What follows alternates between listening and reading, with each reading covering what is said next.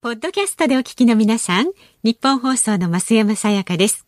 辛坊治郎ズームそこまで言うかは、24時間ご意見対応型のラジオ番組です。辛坊さんへのニュースに関する質問や、今日の放送を聞いての感想、明日の放送で扱ってほしいニュースなど、24時間受け付けています。あなたが番組を聞いたタイミングでメールを送って、感想やご意見をツイッターでつぶやいてください。お待ちしています。11月30日月曜日時刻は午後3時半を回りました。FM93 AM1242 ニッポン放送ラジオをお聞きの皆さんこんにちは。辛坊治郎です。パソコンスマートフォンを使ってラジコでお聞きの皆さんそしてポッドキャストでお聞きの皆さんこんにちは。ニッポン放送の増山さやかです。ニッポン放送辛坊治郎ズームそこまで言うか。この番組は月曜日から木曜日まで人間味あふれる辛坊さんが無邪気な視点で今一番気になる話題を忖度なく語るニュース解説番組です。あキャッチコピーが元に戻った。先週木曜日はですね人間味あふれる辛坊さんじゃなくて冒険心あふれる辛坊さんだったんですが。あの時にですね、はい、あれいつもなんて言ってたかって言ってたら増山さんが「うん好奇心あふれるじゃなかったかしら。違うじゃんか。違いましたね。人間味あふれる。でしたね。人間味あふれるとは思っていないということですねそれにしても。今日は東京寒かったですね。今日はねちょっとね。急に冷えましたよね。はいはい。ほいで急に冷えたせいもあってですね、うん、私家でえらい怒られてですよ。怒られた。先週木曜日にこのあの番組の日本放送のリビングあるじゃないですか。ラジオリビングで。ラジオリビング、うんうん、ラジオリビングで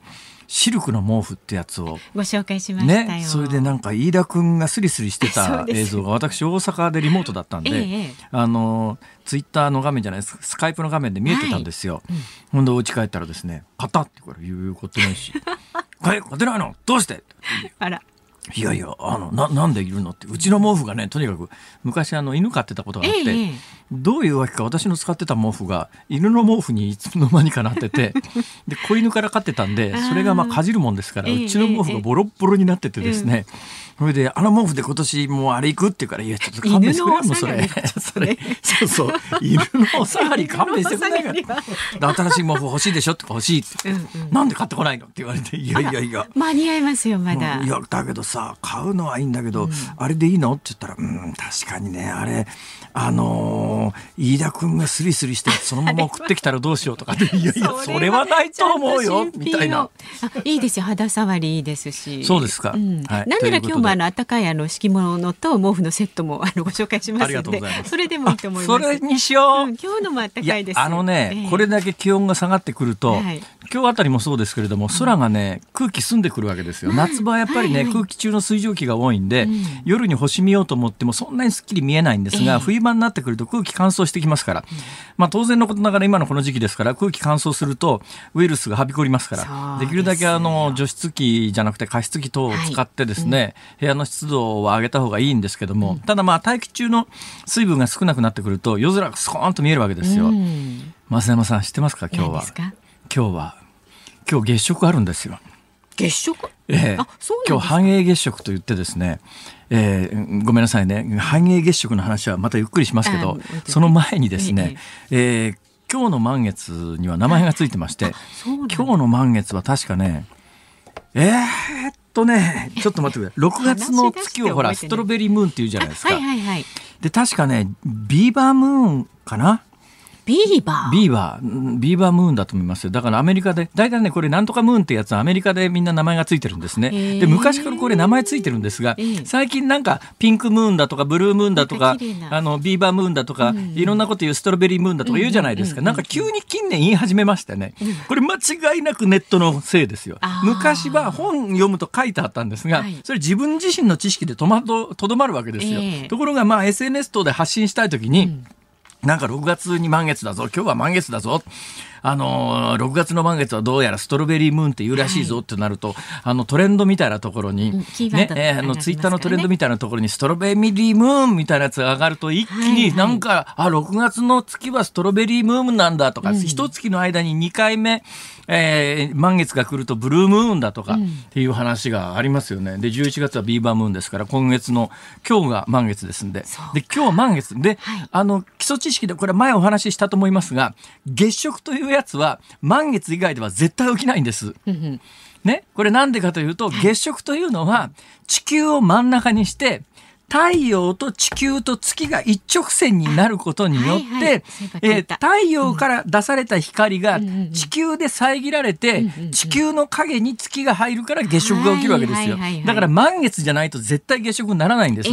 じゃあ満月の時にいつでも月食が起きるかというと、えー、太陽はでっかくて、地球はもっと小さくて、月はもっと小さいですから、地球が作る影ってそんなに大きくないんです。うんで、この完全にその同一平面で並んでるわけじゃありませんから、だから地球が作る影は必ず満月の時にはできますよね。うんうん、できるんだけど、うん、その影のところにピンポイントで通過しない限り月食は起きないんです。うん、で、こっからが話ややこしいところですけど、はい、ついてきてますか？例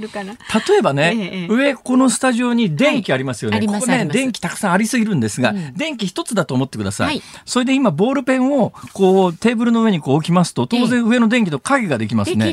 でねぴったりくっつけると濃い影になりますよね、うん、ところがちょっと離すと濃い影の部分が狭くなって、周りに半分の影の部分ができますよね。これが反映です。これなんでそんなことが起きるかというと、はい完全に平行光線じゃありませんから、ね、上は、上これあの大きな丸い電気ですけれども、うん、あの完全に平行光線ならどこまで行ったって影の大きさ変わらないわけですよ。うんうんうん、ところが太陽から出る光は地球ぐらい離れてると、ほぼ平行光線なんだけれども、うん、天体ぐらいの大きな分野で大きな目線で見ると、太陽ってすごく大きいですから、そこから出てくる光は必ずしも平行じゃないわけですよ。うんうん、そうすると地球の影も、今電気でやったような反映っていうど真ん中に深影っていう本影とか深影とか言いますけど濃い地球の影がドーンとできて、えー、その周りに半分だけ光が当たってますっていう反映っていうのができるわけですね。完全な平行光線ならそんなこと起きませんけれども、はい、太陽から出る光は完全な平行光線じゃありませんから、うん、でっかい太陽からこう斜めに当たってくる光もあるわけで、はい、そうすると電球のから出る光で壁際にゴルフボールを置いた時に、あの壁にぴったりくっつけるとちょうど影ができてゴルフボールの影ができますけど、うん、ちょっと離すとその中心の影がぐっと縮まって、周りに反映部分っていう薄い影ができるじゃないですか。これが半分の影で半影なんですけれども、今日、今夜、月は地球が作るその半影、半分の影の部分に突入していくんです。だから、あの、今日の夜は月を見上げると、いつもの満月よりも、あれ？暗くね？みたいな。それもね、グラデーションかかるんですよ。はい。だからそれね、肉眼で見てわかるかっていうとね。どういうグラデーションがかかるってことですか？いや、だから片っぽの方が明るくて片っぽが暗くなって、うん、全体に、あの、なんかちょっと、あれ、満月なんだけれども、うん、片っぽの方が明るくて、もう一方の方がだんだん暗くなるよね、と感じられるかどうかというのは、はい、まあ、各人の目の精度にもよりますけれども。ただあの工学的にはそういう工学って光の学ですね、工学的にはそういう現象が起きます。だから今晩それがね最大色になるのは確かね7時前ぐらいだと思います。7時前ね。はい。だ6時台の後半ぐらいだと思いますけれども。だから8時あごめん。8時前か。まあ、とりあえずね、あの、7時から8時ぐらいに、うん、7時、8時ぐらいに月出てますから、うんうん、で、多分ね、今日は日本国中で天気がいいですから、スコーンと見られると思います。ただし、日本全土で見られるわけではなくてですね、はい、えー、繁栄が綺麗に見えるのはおそらくね、茨城県の途中ぐらいかもしれないですが、だから、あの、日本列島をバーンと見たときに、うん、茨城県より南の方、だからまあ東京全部そうですね、はい、えー、関西も全域、ほぼそうです。関西もまあ北、北近畿はダメですけれども、大阪よりも南ぐらいだと、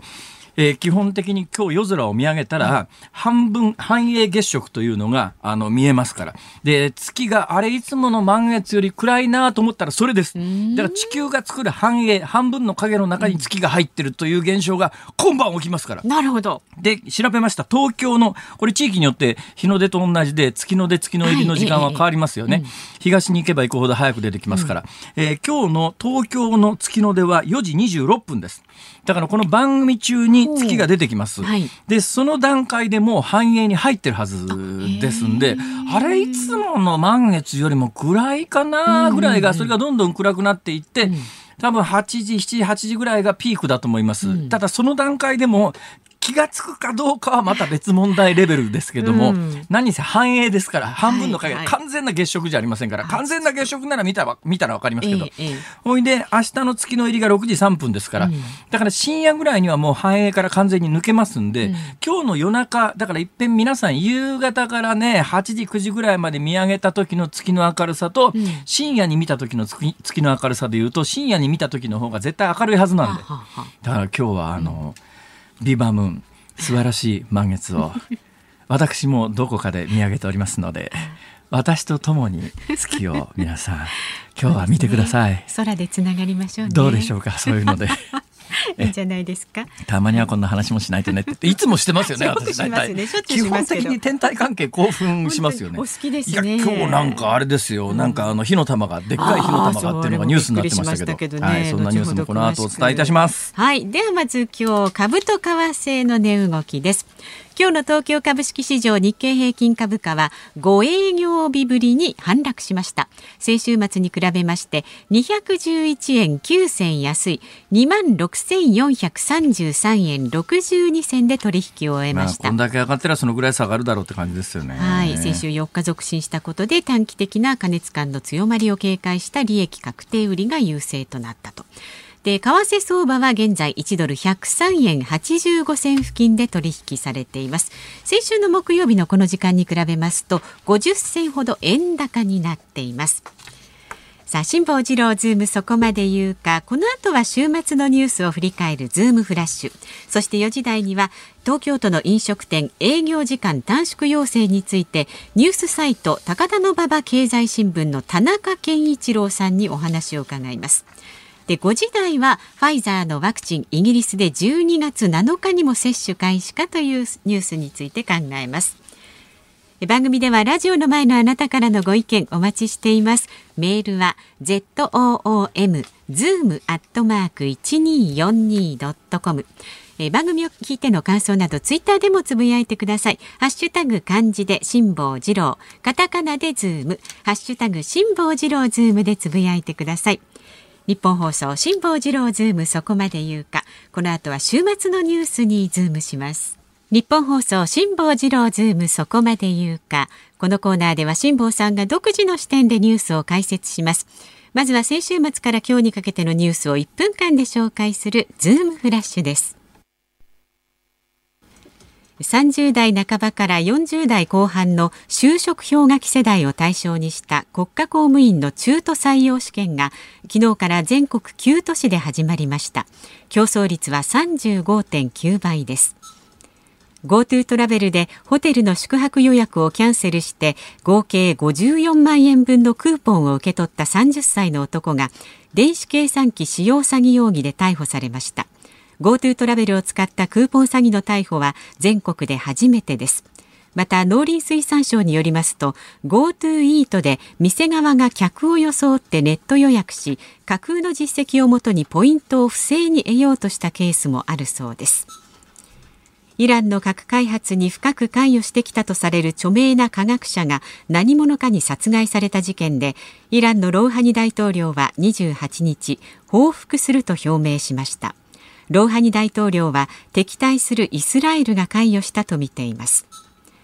原発から出る高レベル放射性廃棄物いわゆる核のゴミの最終処分場の選定をめぐり第一段階の文献調査が行われている北海道の寿都町で反対派の住民がリコールを検討していることが分かりました。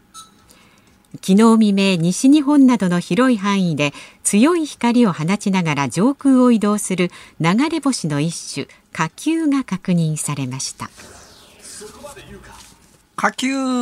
当然増山さん見てないですよね。見てないけどテレビの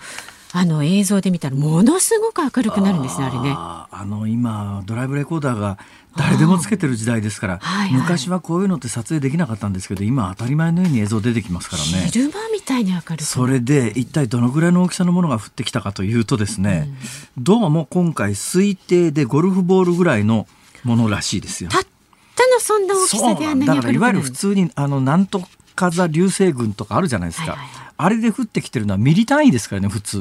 ミリ単位の宇宙にある塵みたいなやつが大気圏突入しただけであんだけ明るくなるわけで今回もなんかドーンと明るくなってますけれども実は発生源となった、まあ、隕石ですね。あれが4.2センチぐらいということなんですが今年の7月に関東上空でドッカーンって降ってきて話題になりましたよね。習志野隕石って言って、はい、でその後地上でこれじゃねえかっつってあの割れてる石が見つかったやつ、うん、あれが実は知ってますか、はい、今東京上野の国立科学博物館で展示されてるらしいですよ。来月の13日まで。えー、であの時のやつは6センチ程度だったらしいということで。だから今回のやつは、あの、7月2日に関東上空で火球、火の玉として目撃されたやつよりは、うん二回りぐらい小さいものですが、その二回りぐらい小さいゴルフボールぐらいのやつが、あの、大気圏にドーンと突入してきただけでこういう話ですから、これだからね、恐ろしいのは、あの、この間この番組でも言ったかどうか忘れましたけれども、今年もですね、はい、えー、結構なサイズのあの、まあ、隕石になるかもしれないような天体が、こう宇宙空間で見つかるって話なんですが、それもですね今回もゴルフボールぐらいだからこんなもん小さすぎて観測できないわけですよ。これがまあ今年話題になったのがなんか通過した後1回見つかりましたっていう話が1回あったんですね。でもうその時によく調べてみたらあの通過する1週間ぐらい前に見つかりましたっていうやつでもねまあ数キロもなかったはずですよ直径。でその直径数キロのやつが、と今今年は通り過ぎましたからいいですけど、えーえー、それがもし大気圏内にドーンと数キロのサイズの隕石が突入してきて、地上にドッカンあるいは海の上にドッカンと落ちたら、はい、おそらく人類滅亡すると言われてます。でそういうのって直前まで観測ができないんです、はい、だから今こうやって幸せにまた喋ってますよね。で幸せに喋って幸せに目の前に増山さんがいて 今日も楽しいなとか今日も嬉しいなとか今日もこのスタジオに来られて、えー、あよかったなとかこうしみじみ幸せをかみしめるわけですよ。でしみじみ幸せをかみしめるんだけど、はい、こうやって喋ってる瞬間に、いや、今日はあの、ビーバームーンで、これからあの、半分月食になりますから、楽しみにしてくださいね、なんか言ってたら、未知の天体が、それも直径数百メートルぐらいの未知の天体が、突然地球のそばに現れてっていうか、まあ、現れてるのはもっと前なんでしょうけども、観測できずに気がついて、あれ？ぶつかるぞって言った時に、次の瞬間にドーンって当たったら終わりです。もう瞬時にもうおしまい。いやあの今最有力な、うん、えー、恐竜が絶滅した理由っていうのはどうもやっぱりその直径数キロぐらいの隕石じゃないの？って直径数キロの隕石が例えばドーンと落ちると、えー、あの気候の大変動が起きて、はいはい、えー、空がずっとなんか塵で覆われたりなんかして、うん、食べるもんがなくなった恐竜たちは死んだんじゃないのっていうふうな説があるんですけど、うん、だからすぐみんなが死ぬわけじゃありませんだから落ちたところにいる人は死ぬかもしれませんが。うん。そのあたりを詳しく知りたいという方は、映画アルマゲドンをご覧ください。はい、はい、確かこのアルマゲドンはストーリーあのね同じ時期にね、うん、この隕石地球にぶち当たる映画が2つ結構メジャー映画で公開されて1つがえっとねディープインパクトじゃねえや。ディープインパクトは。ですよね。馬の名前ですね。えっとね、隕石ぶつかる、あれ今ね、今喋りかけた時に思い出したんだけど、喋ってる間に忘れちゃいました。一つはアルマゲドンなんですよ。うんうん一つはなんとかインパクトだと思いますけどね、うんうん、えー、ほぼ同じ時期で、えー、で一つのなんとかインパクトの方はぶつかっちゃうんですね、うん、でぶつかっちゃった後海に落ちたんでものすごい津波が発生して都市がガーッと飲まれていくっていう映像がもうラストシーンみたいなところでありましたけどあディープインパクトで正解でしたか？馬と一緒なんですね。いやだから馬の後だと思いますよ。ディープインパクトが最初だと思います。そうですか。でディープインパクトとアルマゲドンはほぼ同じ時に作られた映画なんですが、えー、アルマゲドンの方は最終的に、えー、勇敢な宇宙飛行士が、えー、宇宙飛行士っていうか、まあ、日本で穴掘り作業みたいな人たちが宇宙に送り込まれていて、うん、その数キロの隕石の上に着陸をして、うん、で核爆弾を仕掛けて隕石をバーンと割って軌道を変えて地球に落ちてくるはずだったやつを落ちてこずにそれをこうはい。そういう話です。だからディープインパクトと、えー、それからアルマゲドンっていう、うん、あの隕石の何かを見たい方はぜひこの映画を見ていただくと。でそれが恐ろしいのは、うん、あの直前にしかわからないんですよ。これの全世界のこれだけ NASA がね、宇宙 NASA が最近打ち上げたロケットなんて、まあ、これ民間が開発したロケットですけれども、第1弾ロケットが逆噴射してそのまま降りてきて着着地して縦に立つっていうとんでもない技術まで来てるのに、でも地球に当たるかどうかのその大きな隕石っていうやつは、今回もね大きなこれ事前に予想ができてりゃあの何月何日の何時何分ぐらいに、えー、火球が見られますよって言ったらみんな起きてみるじゃないですか、だけど落ちてみないとわからない。たまさか今回も前回もそうですけれども最近はドライブレコーダーが発達してきてるんで、映像が残ってますけれども、そうでないと予想がつかない、隕石の恐ろしいところはある日突然我々のこの平穏な日常が一瞬にしてっていうだからね何やるにしたってね人生はリスクに満ちてるんですよ。なるほど。したいことしとかないとね、いつ隕石が飛んできて、ね、で私本当に太平洋横断に行きたいのかと言われるとこれを本当に聞かれるとうえどうかなと。もうこの3日ぐらいずっと考えててです、ね、ちょっと今更ですよ。何ですかこの後に及んで。飯田君にも言ってくださいって言われてさあ、はい、えー、他にもいろいろ話があります、このですねイランでイランの核開発やってたおっさんがどうも暗殺されたんじゃないのっていう。これ。そんなスパイ映画みたいな今日ちょっと映画の話が続いてますけどスパイ映画みたいな話があるのかというとですね現実にやっぱ国際社会厳しいなと思うのは、えー、今回イスラエルはまあ犯行声明出してませんけれどもおそらくイランに核兵器を開発してもらいたくないイスラエルがやったんじゃないのと言われてますが過去にはですね、10年前の2010年に、えー、それと2010年と2011年に、イランの首都テヘランでですね、えー、核物理学を専門とする研究者が相次いで殺害されてるんですね。それから8年前の2012年には核施設に勤務するこれイランのですねイランの核施設に勤務する大学教授の乗っていた車が突然爆発して大学教授が亡くなると。えー、いう話なんで今回もおそらく。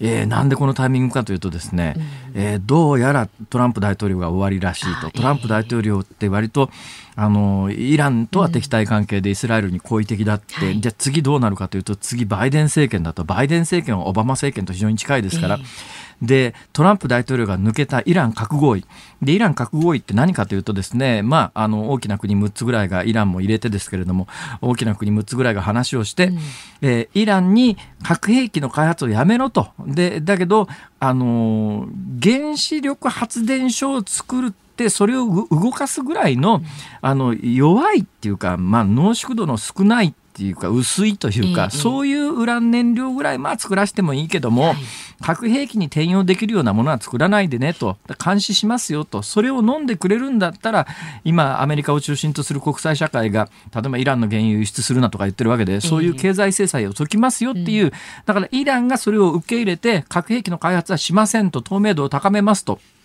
で、えー、あの、制裁を解除してくださいねって言って、これがイラン核合意だったんですけど、えー、トランプ大統領になってから信用できないと。はい。で実際にまあ確かに信用できないことはいっぱいあってですね、うん、本当にイランが核兵器開発してないかどうかなんて分かんないんで、まあ、という目線もあってトランプ大統領は強く出てイラン核合意を廃棄した破棄したんですが、はいはいこれイラン核合意ってもともとオバマ政権同じアメリカのバイデンと同じ民主党政権で作られてますから、当然バイデンが大統領になったら、もう一遍アメリカはイラン核合意に復帰するだろうと、そうするとイスラエルとしては花からイランは信用してませんから、いや、そんなまた核合意に戻られて、核兵器どんどんその陰で開発されたらたまんないと。うん、で、その、今回、おそらくトランプ大統領の間に、その核兵器の開発の責任者と思われている有力な人物を殺害しておこうと。じゃあこれに対してどうなるかというと常識的にはイランは黙ってるわけにはいかない国内世論も含めて。で反撃に出るかというと、ただ今のところはですね、イランも青じゃないので、今これ反撃に出たら思うツボですから、もうじっと我慢してると、次バイデン政権が誕生した時に、イラン核核合意というやつがもう一遍復活されると、えー、イランは緩やかな核兵器、核兵器の開発はできないけれども、核燃料を合法的に開発するみたいなことはできますから、だからおそらくイスラエルもそれを見てますよね。どうせ強くは反撃してこないだろうと。だったら核兵器開発の責任者をこのタイミングで殺しとこうと。えー今回今起きていることってこのアメリカの次の政権がどうなるかっていうのをこう見据えながら、えー、心理戦みたいなことが繰り広げられてそれが単なる心理戦ではなくてまあ、あのスパイを通じた殺害騒動みたいなことになってる、実は我々も他人一言ではないのはですね、北朝鮮をめぐっても水面下で似たようなことがどうも起こっているんじゃないのという見方もありますから。はい明日以降この辺り詳しくお伝えしていけるんじゃないかと言ってるうちに時間が尽きてしまいました。ねはい、あもう一つこれな GoTo の話面白い話あったんだけどそれじゃあどっかで拾いましょうかね。ほいほいズームフラッシュでした。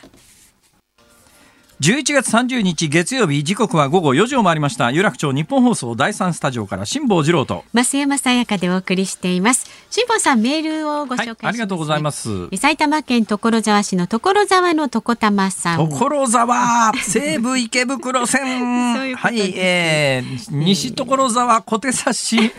はい。え狭山ヶ丘武蔵藤沢 石神井公園入間市、はい、武士元梶反応はい、はい、ご存知で、えー、内容を紹介しますね。先週の問わず語りの神田伯山を聞いていましたらこれ TBS のねラジオの番組ね。辛坊さんが太平洋を横断するニュースでラジオ業界に激震が走ったと紹介していましたよ。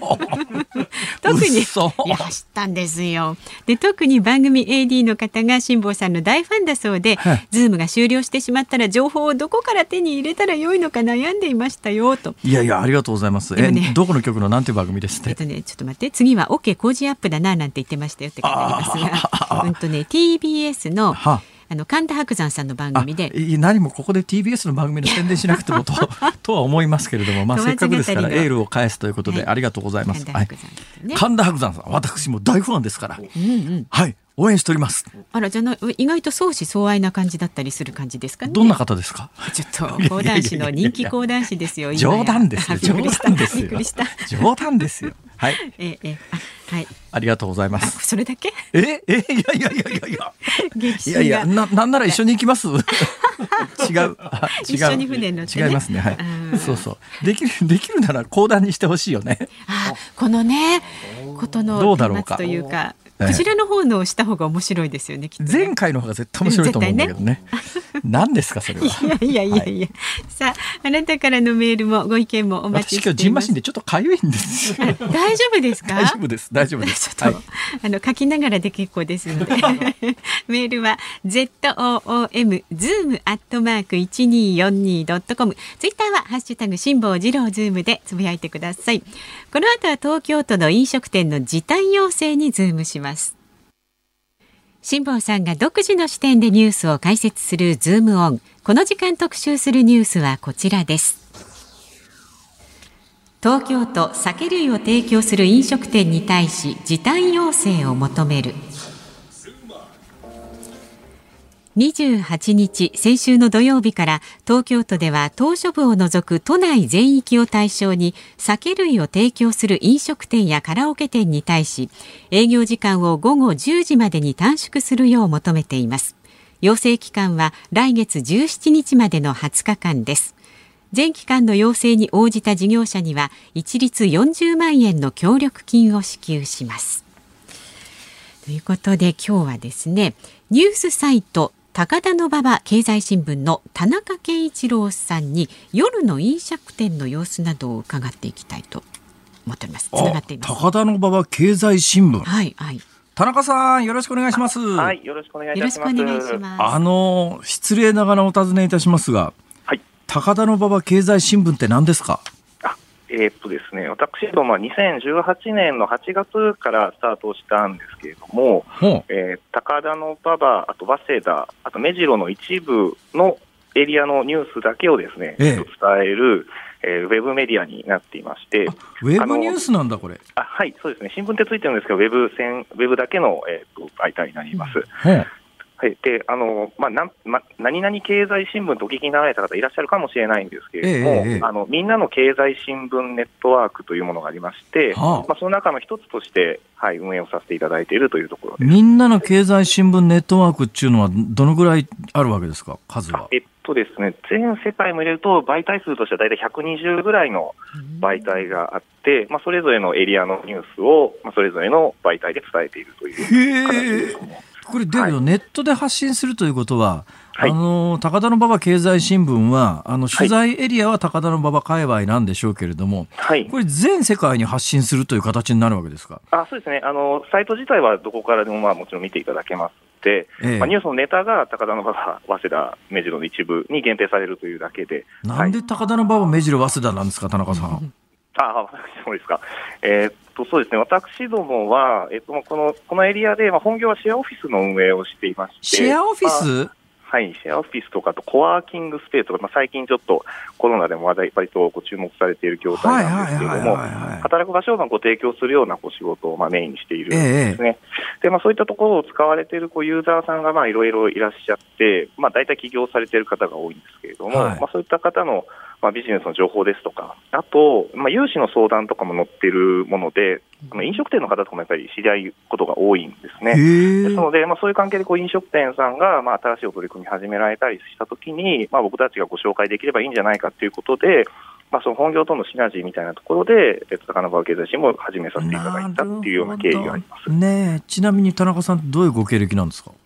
あ私ですか、えー、っと、どこからか、どこからご説明すればいい？か、まあ、それはじゃ生まれたところからいきましょう。うね、はい、大学まあ卒業して、まあ、しばらくふらふらしてたんですけれども、お生まれどちらですか？あ京都、ね、京都？はい、はい。高田の馬場関係ないじゃないですか。全く関係ないですね。そうですね。はい、まあ、高田も流れ着いたっていう感じで。流れ着いた？はい。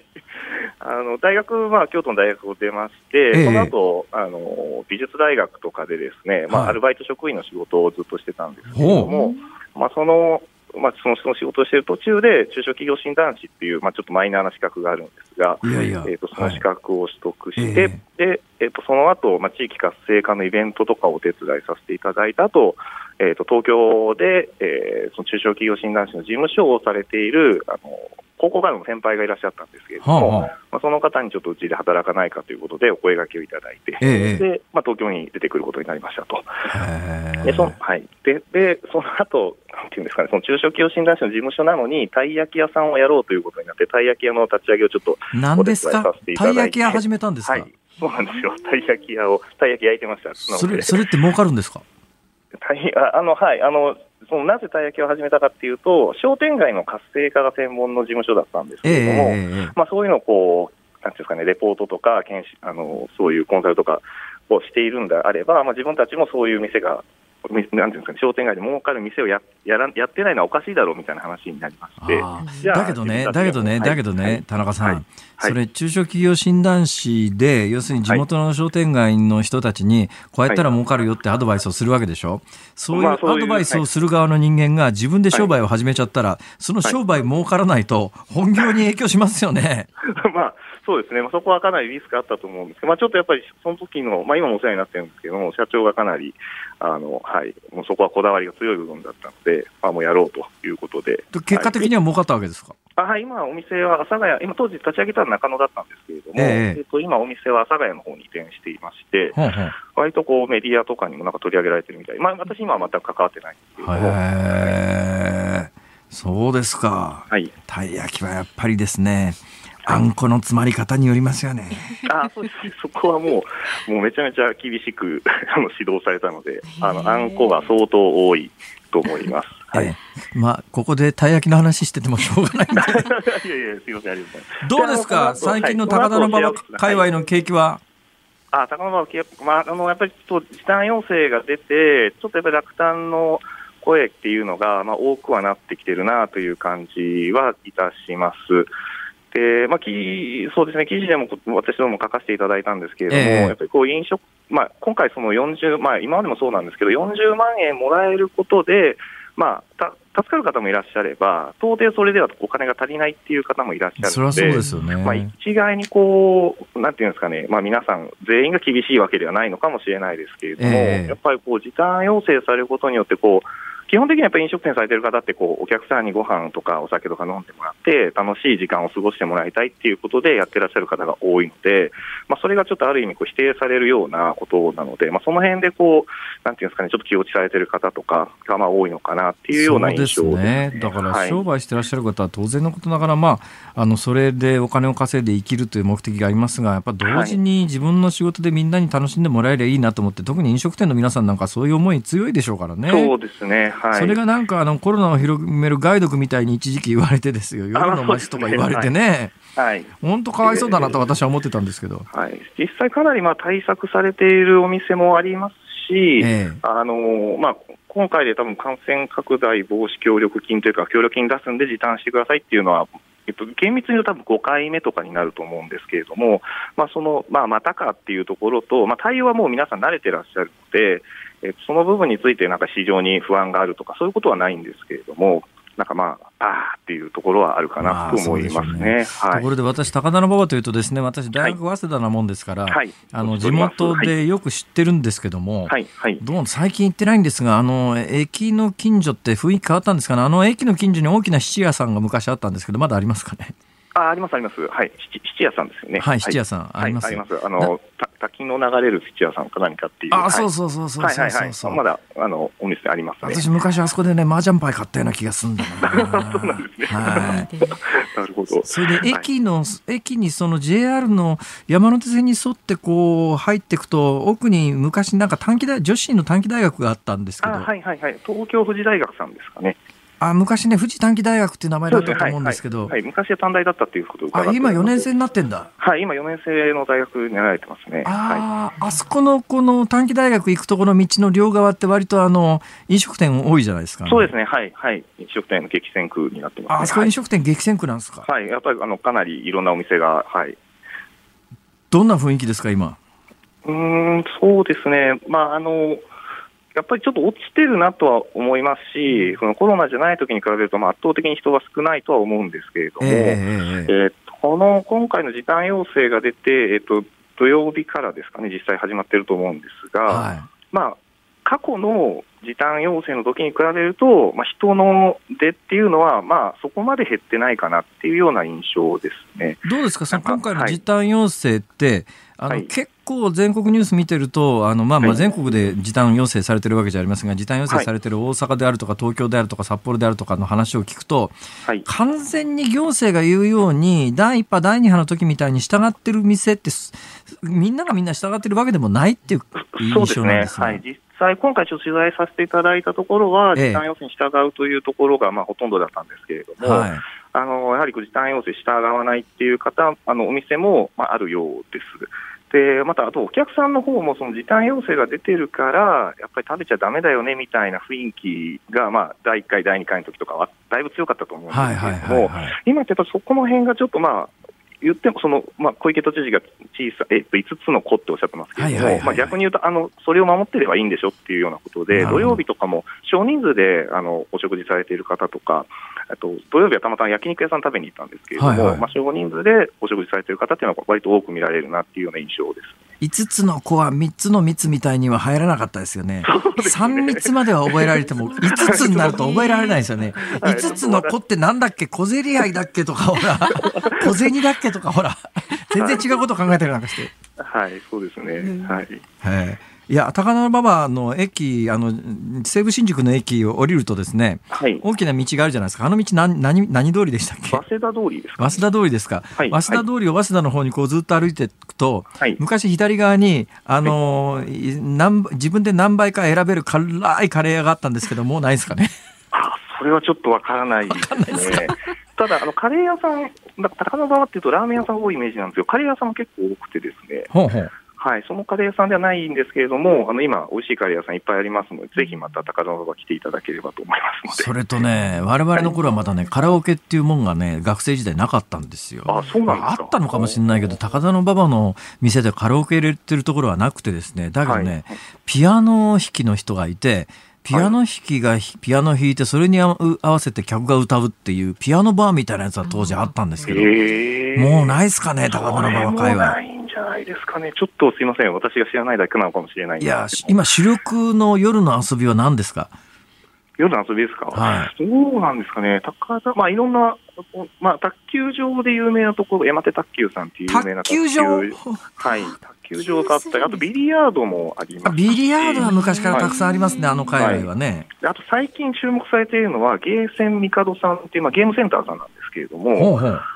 あの、割とこう、なんていうんでしょうね、古い機械とか、まあ、かなり昔から、昔からのそのゲームセンターを好きだった方が好きなようなゲーム機をたくさん集めてらっしゃるゲームセンター。古い機械って、あの、インベーダーとかあるんですかね、パックマンとか。あそうですね、卓上、卓上の、なんていうんですか、ゲーム機みたいなのを最近集めた、レトロ、レトロなゲーム機だけを集めた、あの新しいお店とかも出されて、それちょっと今日の記事に出す予定なんですけれども、あそうなん、はい、あ今日は何時にどういう形で、で大体その高田馬場経済新聞の記事を、はい、これから配信されるっていう、その記事を見たい人はどうしたらいいんですか？あ、えっと、高田のインターネット、グーグルとかでですね、高田馬場経済新聞で検索していただければ、サイトにたどり着きますので、大体1日1本記事を上げるようにはしていますので、なんか1日1回ぐらい見に来ていただけると嬉しいです。無料ですよね、当然見るあそうです。はい、無料で見ていただけます。あれ、田中さん、自分で取材に行って、自分で記事書くわけですか？あそうですね、私だけではないですけれども、ええ、実際、まあ、訪問させていただくことがまあ多いかなっていうところですね。なるほど。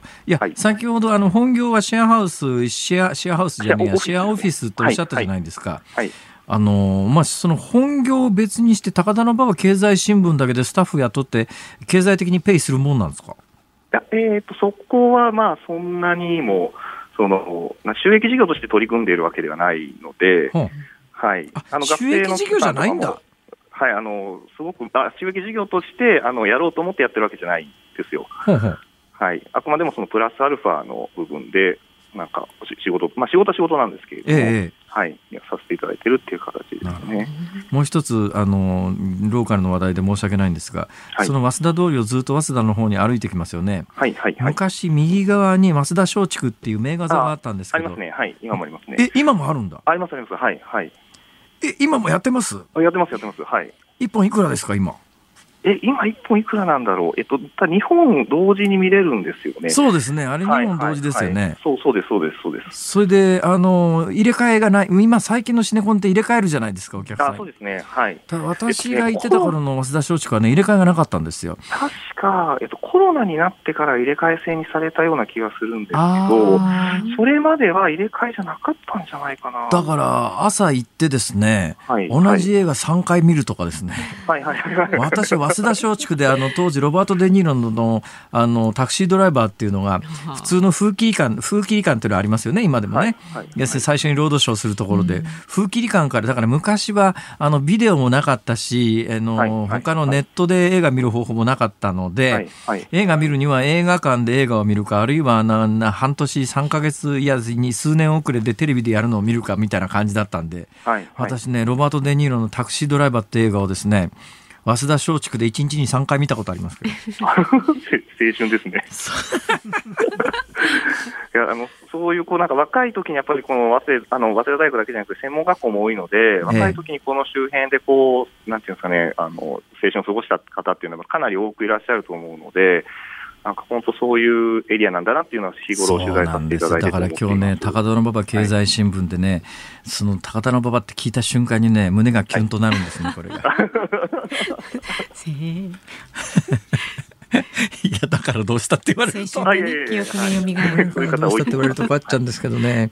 そのシェアオフィスの話もうちょっと聞かせてください。どういうシステムでな、どんな商売なんですかこれ？あえー、っとまあ、会社を作られている方とかに、まあ、作業、まあ、なんていうか、働く場所をご提供している仕事になるんですけれども、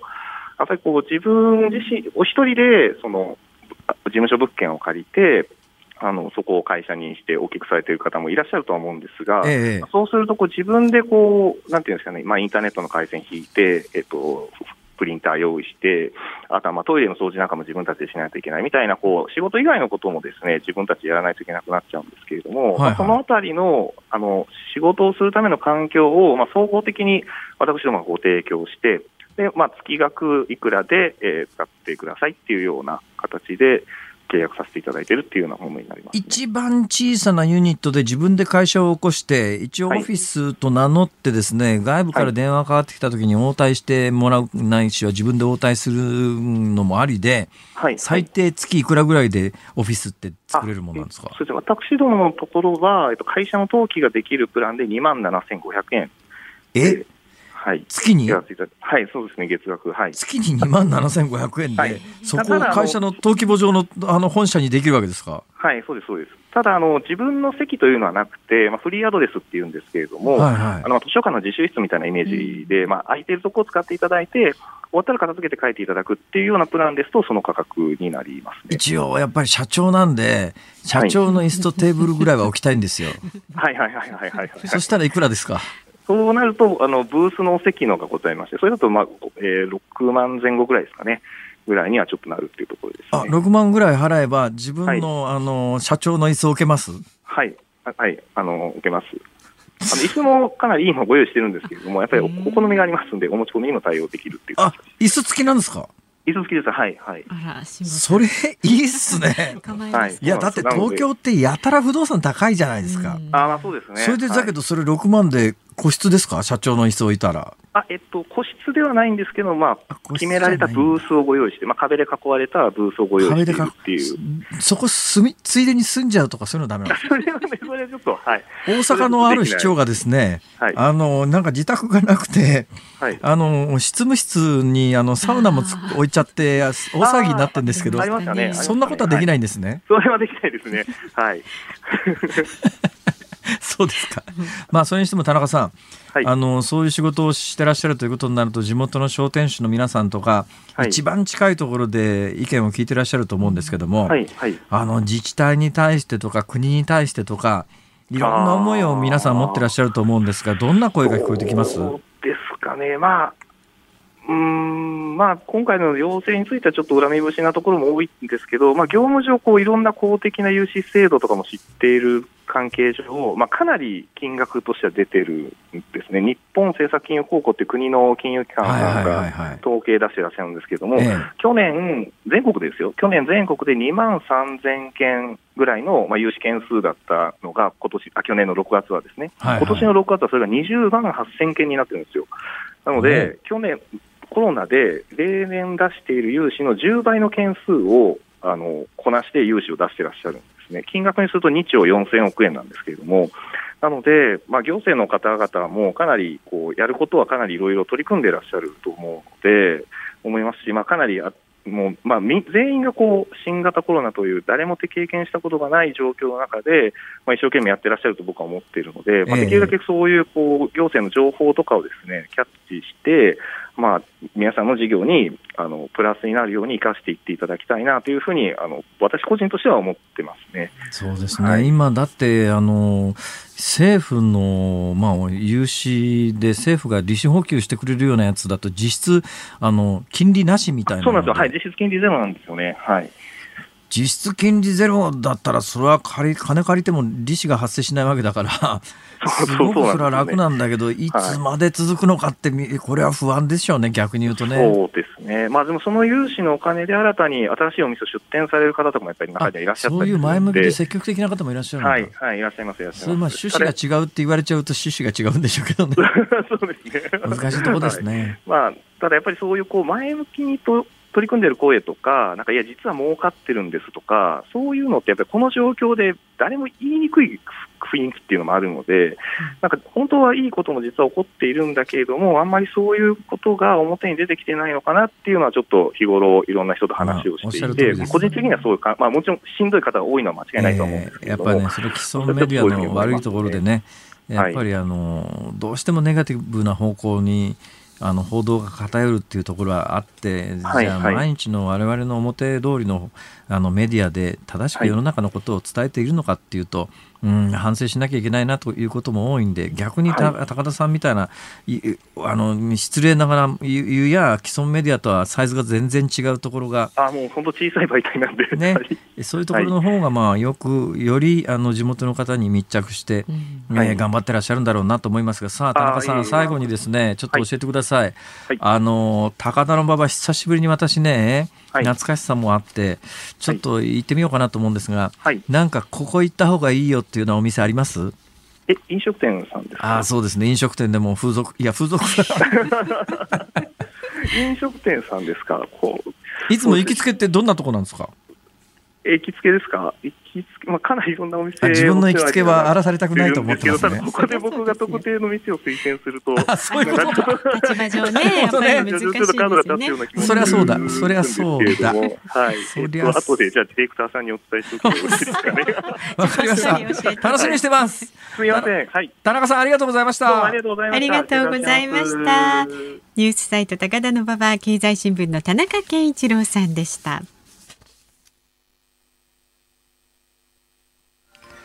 11月30日月曜日時刻は午後5時を回りました。辛坊治郎です。日本放送の増山さやかです。ニッポン放送がお送りしています。辛坊治郎ズームそこまで言うか。あのエンディングリクエストの前にですね、先ほどあの月食に関してメールいただきましたよね、はい、多分ね多くの方が勘違いしていらっしゃると思いますが今夜見られる月食は皆既月食ではありませんし部分月食でもありません。部分月食っていうのは月の一部が欠けますけれども今日は半影月食といって半分影の月食ですから、まあ本当にあの、ちょっと暗いかなぐらいにしかならないんで、すでにおそらくね、もう月食は始まってるはずですけども、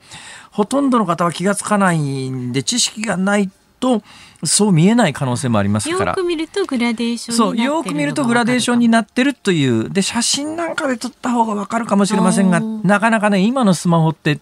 月が綺麗に撮れる機能を持ってる、ね、そうなんです。難しいんですよ。だからまああ今日はあの地球が作る影の深影部分じゃなくてその周辺のちょっと光が漏れてるところを通過するんだぐらいの、えー、イメージで月ご覧になった方がいいと思います。そうなんだなってね。はい、えー、半分の影の月食と書いて半影月食という現象が今日は起きます、はい、さて男性デュオ特集をやると先週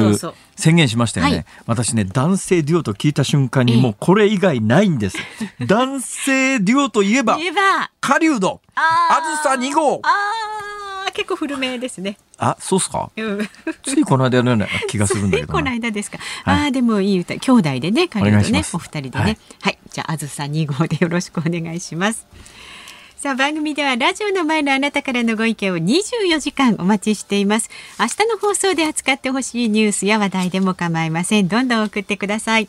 メールは zoom zoom アットマーク一二四二ドットコム。でツイッターもね結構あの工夫したりしてますんでこの番組終わってから辛抱語録とかいうの撮ってるの知ってますか辛抱さん？全然知らない。辛坊さんがこの一日の放送の中で、ええ。えー、つぶやいたまああのこう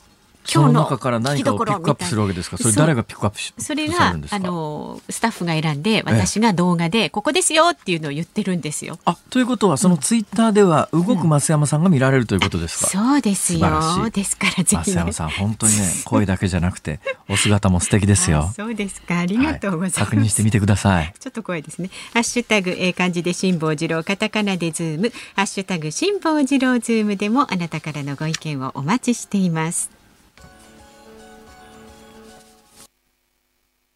辛坊さんが独自の視点でニュースを解説するズームオン。今日最後のズームオンはこちらです。ファイザーのワクチン、イギリスで12月7日にも接種可能か。イギリスのフィナンシャルタイムズの電子版は28日、アメリカの製薬大手ファイザーとドイツの製薬企業ビオンテックが共同開発した新型コロナのワクチンについて、イギリスの規制当局が数日以内に承認し、12月7日にも接種が始まると報じました。いうことでございまして、はい、このワクチンの開発が急でですねおそらくこのタイミングでは無理だろうと言われていたワクチンがこれはあの会社の発表を信じるとするととんでもない効き目のワクチンが今全世界で続々生まれつつあります。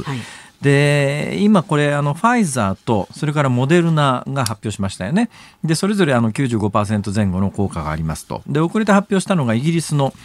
えー、アストラゼネカなんですがアストラゼネカは若干効き目が低くて70%っていう話なんですが、はい、それでももともとねあの新型コロナのワクチンを開発するに際しては70%効きゃ OK っていうのが開発目標だったんで、うん、えー、いずれもそれをクリアしてます。でただねあの今までのワクチンとは全く違うものなんでこれを本当に人類に注入した時ににまあ、これ一応臨床試験は大規模に行われてますから、ファイザーが4万4千人、モデルナが3万人、アストラゼネカは確か発表されてないはずですが、まあおそらく数万人でしょう。合計3社合わせると10万人ぐらいワクチン打ってるんですけども、えー、重篤な副作用って例えば他のワクチンで過去問題になったやつも100万人に何人とかっていうものなんですよ。うん、となると今のところ、まあ、一番多くてもファイザーで4万4千人ですから、うん、その100万人に何人かというような副作用は出るか出ないか分かんないんです。で従来はもうちょっと年数をかけて丁寧に審査しましょうって話なんですけど、今回はま緊急事態なんで各国とも緊急事態用にもう使っていいですよということにするんですが、今までこの緊急事態用に使っていってどういうケースかというとあのエボラ出血熱が流行ってるところに特別にあの治療に行くお医者さんに対して、まあ、あの、何年もの臨床試験済んでるわけじゃないけれども、緊急に使っていいですよ。緊急使用許可っていうのは、対象となる人数が非常に少ないケースが多かったんですが、今回は、全米で使って OK っていうことにどうもなりそうなんです。えー、イギリス、今、ファイそのアメリカが作ったファイザーのワクチンをイギリスが12月7日にも接種を始めるということになると、イギリス国民って何国民って何千万人もいますから、うん、だから全世界で今まで人類が経験したことのないような言い方は悪いですけれども巨大な人体実験が始まると。それも打つワクチンが、うんあの、一応副作用は少ないと言われてます。なんで副作用が少ないかと言われてるかというと、従来型のワクチンっていうのは、本物の病原体、ワクチンでウイルスの場合もあれば、細菌の場合もありますけれども、本物の病原体の毒性を低くして、その病原体そのものを注入するっていうのが従来型のワクチン。うんだけど今回は、えー、新型コロナウイルスってあの電子顕微鏡の写真がよく写真出て,、ま、出てますけれども、はい。はい、あれあのコロナっていうのはな王冠っていう意味なんですけれども、えー、電子顕微鏡だとまん丸にトゲトゲがいっぱい出てるような構造じゃないですか、ねはい、あのトゲトゲは一つのウイルスにですね90個ぐらいついてるらしいんですが、えー、それが電子顕微鏡で見ると王冠のように見えるから王冠以降クラウンコロナですね。だから新型コロナウイルスというふうに名前が付けられたんですけれどももともとコロナウイルスってそういうものなんですがでそのウイルスが細胞の中に取り付くときに、あのトゲトゲが重要なんです。あのトゲトゲに、えー、合うものが細胞の側にあって、その細胞の側が人間の人体の場合は喉であるとか肺であるとか血管の内側であるとか、はい、それから腸管の内側腸ですね腸の内側にあるのそういう細胞には取り付きやすいっていうのがだいぶ分かってきたんですがそういう細胞にある鍵と鍵穴みたいな関係でそのトゲトゲを認識すると細胞がキュッと引き込むんです細胞の中に、はい、それでどんどん細胞の中でウイルス増殖さすというメカニズムなんですけども、はい、ワクチンはどういうものかというとこのファイザーとモデルナのワクチンっていうのはそのコロナのトゲトゲの部分だけの設計図を体内に注入すると、人間の細胞の側がトゲトゲだけを作り出すんです。設計図ね、トゲトゲだけを作り出すと、トゲトゲには別に病原性があるわけじゃありませんから、だけどそのトゲトゲに対応して、免疫組織が働き始めて、それに対しての抗体ができる。これが抗体というやつです。で、そこで作られた抗体は、次に本物のウイルスが入ってきた時にそのトゲトゲとカポってくっつくわけですよ、うんうんうん、そうするとカポってくっつかれたウイルスの側は細胞に入れなくなってあの感染が止まりますっていうものなんですが、うん。うん、でアストラゼネカのやつはちょっと違うんです、はい、アストラゼネカはその設計図を体内に注入するに際して、うん、人間に無害なウイルスを使ってそのにウイルスの遺伝子を組み替えて、うんそのウイルスの中にトゲトゲの設計図だけを注入して、うん、そのウイルスを人間に送り込むっていう、それがアストラゼネカの製品で、ね、はい。で、いずれにせよ、このアストラゼネカの製品も、うん、ファイザーの製品も、モデルナの製品も、今までそういうやり方をしてワクチンを作ったことが過去人類の歴史上ないんです。初めてのワクチンなんです。はいはい、だから、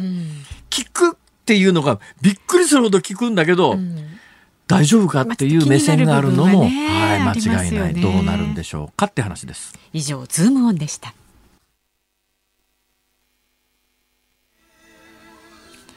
先ほどこの曲をリクエストいたしました時にですね、えー、あその前に曲名を紹介しましょう。お送りしているのは狩人であずさ2号でございます、うんはい、先ほどこの曲をリクエストさせていただいた時に増山さんが思わず古い曲ですねとおっしゃったんですが この曲がかかるや否や、うん、一緒に歌ってらっしゃいました。いやいやいやそれはどういうことなんでしょうか。えおそらくそういうことなのだろうと思います。想像にお任せします。はい。いい曲ですね。さあお聞きの日本放送この後は健康あるあるワンダホーを挟みましてショーアップスポーツです。そして明日の朝6時からは飯田浩二の OK 工事アップ。コメンテーターはジャーナリストの長谷川幸宏さん。早稲田大学ビジネスファイナンス研究センター主任研究員の佐々木康之さんと電話をつなぎまして足元の景気ですとか失業率の推移時短営業要請の影響などを考えていくと。で明日の午後3時半から辛坊治郎ズームそこまで言うかはバイデン氏の人事の狙いについて、ね、その方はちょっとあの今度は、ね、国際政治学者の明海大学の小谷哲男教授に伺います。そうですか、はい、はい、失礼しました。辛坊治郎ズームそこまで言うか。ここまでの相手は辛坊治郎と。日本放送増山さやかでした。はい。今週も聞いてちょうだい